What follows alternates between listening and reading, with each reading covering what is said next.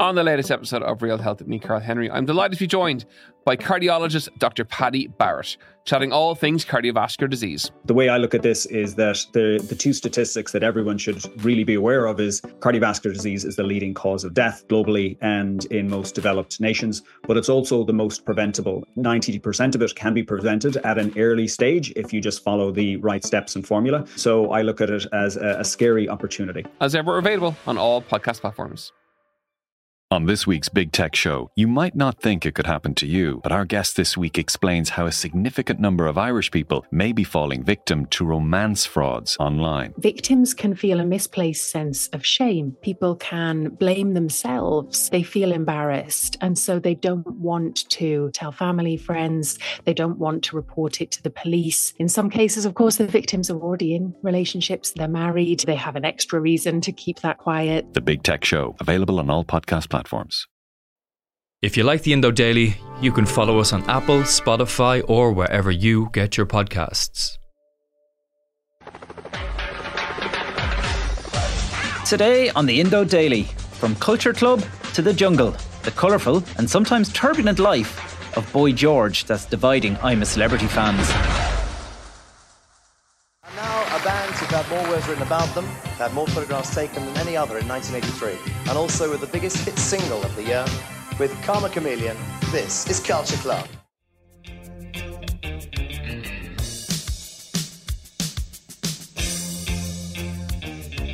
Boy George became a global icon in the 1980s, amassing millions of record sales and adoring fans. But not all was as it seemed. He was spending somewhere between 400 uh, pounds and a thousand pounds a day to get cocaine.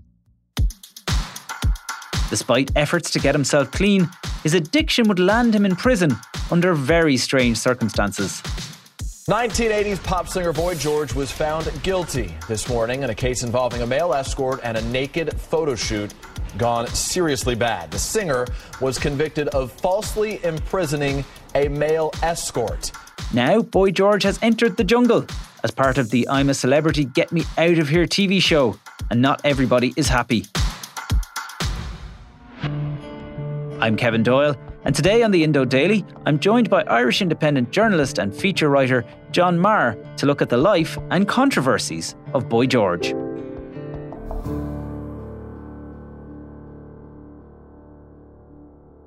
John Meagher, Boy George is reportedly the highest paid celebrity to enter the jungle this year. What do we know about his signing up to go down under with Ant and Dec? Yeah, he, he really is. Um, it's rumored that he will be getting £500,000, which corresponds to about 580,000 euro. And it, that is a, a, very significant amount. Matt Hancock is getting about £400,000, and Richard Madeley, who lasted just three days um, in a previous installment, uh, got paid £200,000. So Boy George is ahead of the posse on that front. And I suppose a sign that um, I'm a Celebrity is increasingly getting bigger stars and happy to pay bigger cash. Yeah, it's huge money when you think about it. It's only a few weeks and they're out again and it actually does so much for their own their own agenda and personality driven it does. It makes us all wonder what we do to eat a few bugs and be put into a horrific, uh, horrific situation. Of course, Boy George has talked about his vegetarianism as a potential way to escape some of the Bush uh, Tucker uh, atrocities, uh, and that might work very well for him. But I think, you know, in terms of exposure with a, a, a very young audience that that tune into this every year, there's a gilt edged opportunity for him to reach people that simply weren't born when Culture Club were these global stars. So it's a win win. Well, it is, John, except that those of us that are old enough to remember the 80s and indeed the 90s will know that Boy George has had a very troubled past. 1980s pop singer Boy George was found guilty this morning in a case involving a male escort and a naked photo shoot gone seriously bad. The singer was convicted of falsely imprisoning a male escort. A man says Boy George beat him with a metal chain as he tried to escape his apartment after a naked photo shoot. Sentencing is set for mid January. Apparently, we now have an answer to the question do you really want to hurt me? he has had a, a very significant uh, set of problems, uh, particularly in the 2000s. And he actually spent time in jail. He was sentenced to 15 months, served four months of that. And the reason was he was condemned for falsely imprisoning a male escort in his home. Um, he accused the escort, who was from Norway, a guy he met online, of trying to get into his computer. And there seems to have been no basis to that allegation whatsoever. So, with a male accomplice, he chained him to a radiator and and beat him, and you know, pretty horrific stuff. Uh, really traumatized uh, the guy in question, Audun Carlsen, who was 29 at the time, and the judge had very little mercy for Boy George when it went to court. In an era where you can get cancelled for for tweeting the wrong thing at the wrong time in 140 characters, it is somewhat surprising that Boy George uh, is able to go down this path in some ways, but it has raised eyebrows, and some people on social media haven't been happy. Boy George tied up someone to a radiator for two days and beat them with a metal chain. Please stop. If Boy George was heterosexual and had done to a woman what he did to a man, he would never have worked. Again. Boy George is showing us just what an awful person they are. Let's not forget the fact that he held a man captive and beat him with chains because he pretends to be a That man is disgusting and doesn't deserve a career in television. The veneration of this remorseless brute is wrong. It absolutely has resurrected this story. And a lot of people are suggesting that he got away. When you take the four month prison sentence out of it, there was very little suffering that, that he experienced. Certainly his career didn't seem to suffer at all because he got clean. He had a very significant drug problem right from the 1980s until the end of the 2000s and he's been clean ever since and he has done very well in terms of stage musicals and royalties from his shows and gigs and you know he's he's quite a savvy businessman as well and there is a, a, a sense that you know people just kind of forgot what he did well, let's go back there, John, because you, you mentioned that I'm a Celebrity has something of a younger audience and that a lot of people wouldn't actually know the success and the troubles of Boy George. So let's go back to the beginning. Who is Boy George? Well, his name is George O'Dowd, and uh, f- with a name like that, he has to be Irish. He is, of course, his mother uh, was from Dublin. His father was English of Irish descent, spent a lot of time in Dublin and Tipperary as a kid. He grew up in a part of London that was steeped in an Irish community. Uh, he, he had a brother who was born out of wedlock in Dublin, who was actually born in Ireland. Uh, and he has always been proud, I think, of that Irish heritage while retaining British citizenship. You know, he has constantly stressed his Irishness. And he he came to fame at a very young age. He was barely out of his teens when he uh, became a member of a band called Bow Wow Wow, which was established by Malcolm McLaren, the guy behind Sex Pistols. And it was his next band, Culture Club, that would make him a superstar. Culture Club in the early 80s, Kevin, was, uh, the, I suppose, a, a, forerunner of the New Romantic movement, which was a, a very flamboyant variant pop that emerged at, at that time. And interestingly, EMI Records paid Culture Club to make demos, and then in one of those moments that will forever haunt the executive in question, decided not to sign them. Very bad decision because the debut album uh, did exceptionally well, and the follow up sold 10 million copies globally uh, in an era when people really could sell a lot of albums. This, of course, was way before streaming or or or, or iTunes or anything like that happened, and and and and he was a, a huge star in Britain and in Ireland. I mean, uh, certainly I remember at the time having an intense uh, feeling of pride as a young kid that somebody who was effectively Irish was topping the charts. New Romantics was all about makeup and hats and flamboyant costumes, and it was just brilliant escapist music. Culture Club, partly down to the extraordinary charisma of Boy George became stayed relevant uh, uh, at a really great decade for pop music and it's impossible to think about 80s pop without thinking of Culture Club and particularly Boy George and the impact that they made. And also with the biggest hit single of the year with Karma Chameleon, this is Culture Club.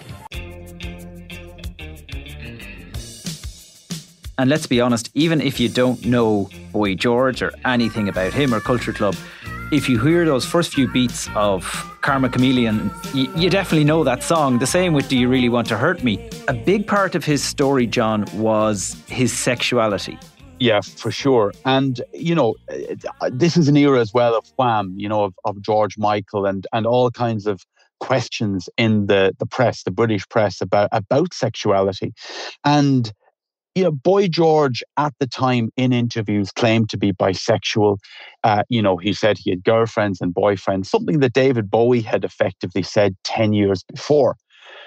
A lot of people suspected otherwise. And when he published his revealing memoir in 1995, he basically kind of revealed all. You know, he said he had never been bisexual, he'd always been gay, it was always men for him. You know what? I actually wish I was bisexual. I think it would be more interesting, but I'm not. The environment that that existed in in Britain and and and Ireland and elsewhere at that time, you know, while homosexuality had been de- decriminalized in Britain in 1967, there was still a lot of homophobia out there. Uh, it was certainly in some of the red top newspapers. It was on the terraces at football matches, and even somebody that you know, it, when we look at it now with uh, 2022 vision, we can clearly see that you know this is a, a flamboyant, flamboyantly gay performer. But back then, you know, it wasn't as easy to be, to, I suppose, to come out as it is today. But he did in '95. Even when he did that in 1995 in his bio- autobiography, Take It Like a Man, he did cause shock because he named people that he claimed to have been having secret relationships with, including the punk rock singer Kirk Brandon, and even his fellow band member, the drummer from Culture Club, Jon Moss. Jon Moss, yeah. You know, there was an attraction from the minute we met, and there was me holding him back, you know, wanting to be in love with him, and I think he just found it very frustrating, you know, and I was so jealous. If I saw him talking to one of Bananarama, I'd have a fit. He apparently broke fingers. Oh, he broke his finger trying to punch me. On two occasions. Yeah, he tried to punch me in Germany and I jumped out of the way and he hit the lift. You threw glasses at him? Yeah. Yeah, ashtrays? Threw, yeah, ashtrays. Everything chairs, would go. Everything. Chairs? Yeah, everything. There was, I suppose, there was a sense of shock there. And I remember, I think it was the same year that George Michael came out as well, 94, 95. And even then, there was considerable surprise. I think in some respects, people felt a little hoodwinked. You know, some of the fans thought, you know, hold on, we really invested in you, you know, as as a star. So why were you so why were you so secretive with us? I think there was an element of that uh, at the time. And then the other part of his story was the drugs, John. And he had a heroin addiction in the 80s. He got clean. It came back in the noughties. He really struggled all his life pretty much on the back of that. He did. He did. There was there was an enormous problem with both heroin and cocaine. I mean, he did. He, he it was hard drugs all the way f- for him from pretty much early on. And I've interviewed so many people who are of that era, that, that that glorious pop era, and both those drugs were were just everywhere at the time. Boy George managed to sort of have this significant hard drug habit and yet kind of function. But we saw that come the 2000s, you know, as he's getting older, as he's getting into his 40s, he's really struggling. At one point, his own brother went on television, John, I think, basically to plead with him to stop. Is your brother addicted to heroin? Yes. There's no doubt about it. You know, George is sick. What's your message to him? Just, just get better. I mean, I just want him back. I just want him, you know, like it used to be. Yeah, yeah, no, that that was the case, and actually, many of his contemporary pop acts as well, you know, they were concerned that he was he was looking like becoming another fatality. Um, you know, it had got completely out of control by the time of his false imprisonment of the uh, male escort. He was spending somewhere between 400 uh, pounds and a thousand pounds a day to get cocaine um, and, and other drugs. Even for a very successful pop star, that is a, an extraordinary quantity of drugs to be going into your system. And so he went, obviously, Culture Club came to an end. But he went on to be a solo artist. Uh, he became a, an acclaimed DJ. He had his own theatre musical, Taboo. But then, as you say, that's when we reached the point of the false imprisonment incident. There was a lot of detail. He didn't actually give evidence at the trial for that, but there was a lot of detail about what happened in that whole episode. When I was in court, I chose not to give evidence. I chose to just accept what was happening. And for me, you know, I felt that was the dignified thing to do. When I went to trial, I was a year clean, so I was already sober. So that person I was in court and the person that had been arrested, they were two different people. Plus, I just didn't want my mum to have to hear all this stuff in court. I just thought she's been through enough. I mean, I banned her from coming to the trial. But I just thought, you know what? I'm just going to accept it. Mm. I'm just going to accept consequences of what happens. It must have been a, a petrifying moment for the the man who met him on, on that occasion. Obviously, he would have known who Boy George uh, was. No doubt, excitement to be kind of spending time with a pop star. He was being paid for his time as well. You know, they met on an escort agency website but it, it is quite chilling because initially Boy George seems to have been extremely friendly with him, but everything seemed to change when Boy George left him in his house to go out to get some groceries, as you do, and then returned and seems to have been under the impression that the escort had been snooping on his computer. And I suppose, you know, any celebrity will want to guard aspects of their privacy very dearly. And there might have been this sense that, hold on, what's going on here? What's this guy doing? These are all allegations that were proved to be unfounded in court. And there was a, another man in the house at the time who hasn't been identified, and he helped Boy George basically to get the escort, round him up, drag him over to a radiator and chain him to a radiator. And the guy managed to escape by breaking part of the bracket off the radiator, escaped out of the house and flagged down a stranger on the street and was apparently extremely traumatized by what had gone down. Interesting, John. I was reading back through some of the, the court copy from that time. And in mitigation, the defense counsel for Boy George at the time. Well, he talked about how he was living in this world of paranoia and obviously the drugs and all the rest of that was an issue. But then he went on to say that there was a certain irony that uh, Mr. Carlsen, who was the victim here, would make money out of this while the cost to the defendant, aka Boy George, would be enormous and that he'd never be able to perform in the United States or Japan again, where he was a, a, big name and that he'd lose lots of money on it. And now that may have been true for a little while. And that brings us on to today because in recent years, he's the jungle is one thing, but he's actually been on Irish television quite a bit. He did RTE's, Who Do You Think You Are? He was on Virgin Media as the big deal. He was on The Voice in Australia. Um, and so he's really reinvented himself now as a reality TV star, if you like, culminating with him landing in the jungle. And all that story that you've just been telling in quite a bit of detail kind of falls away somehow. You know, despite what was suggested in court, ultimately it had very little impact on his career. I mean, it has to be said that in the, the solo years leading up to this incident were not nearly as successful as the Culture Club years had been. He wasn't part of the zeitgeist uh, in the way that he had been in the 80s. Boy George, when he talks about this difficult period of his life, mentions drugs constantly, you know, the fact that it had wrecked his life. And he claims that his second coming, so to speak, has been fueled by getting clean. You know, he went into rehab and he has been clean for years now. The best thing that happened to me was getting sober. That, that no question. March the 2nd, 2008, my friend Tony Marnock rang me and said, What are you doing? And I said, I'm just lying here, feeling sorry for myself. And he said, Come to an NA meeting. I was like, I don't want to come to this meeting. And he was like, No, I'm going to send a cab for you. You're coming. Mm. And um, thank God I went Thank God I went. He has been extraordinarily successful. Like the, the Taboo, the stage show, has been uh, massively successful in both Britain and the US. As you say, he has been uh, on, on, on several reality TV shows, The Voice Australia being the most significant for sure. Um, interestingly, when he was on Who Do You Think You Are for RTE, he discovered that one of his relations was killed in the War of Independence. He, he really kind of uncovered just how significant his Irish background is. Um, and I, I, think one of the things that was always said about Boy George, even in the the, the, the, drug fueled years, was that he had a very savvy businessman's head uh, on him. And, you know, I read recently that he owns 11 businesses. He has a house in Hampstead in London that is worth 17 million pounds. It's been on the market recently. His own personal wealth again, I've read various figures, somewhere between 30 and 50 million pounds.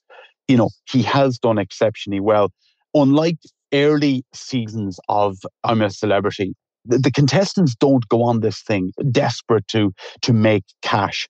Uh, and yes, he he will, as we said at the top of this, he is going to make a lot of money. But more so than that, I think he sees it as a golden opportunity to reach 20 something kids who simply don't know his music, who don't realize that he was a, a ginormous star in the in the 1980s.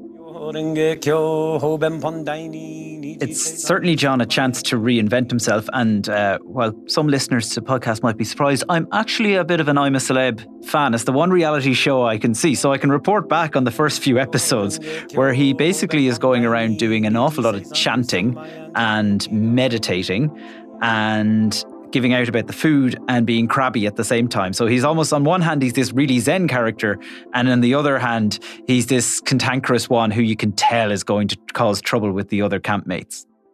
Which is exactly what the producers want as well. I mean, they need conflict. These shows thrive on the the sense that people won't get on or that somebody will um, inflame a situation. Has he has he consumed any of the uh, the, the, the, the bugs yet because, of course, he's talked about his vegetarianism and suggested that uh, he might be exempt from some of the more horrific things that people have to do on this uh, reality show.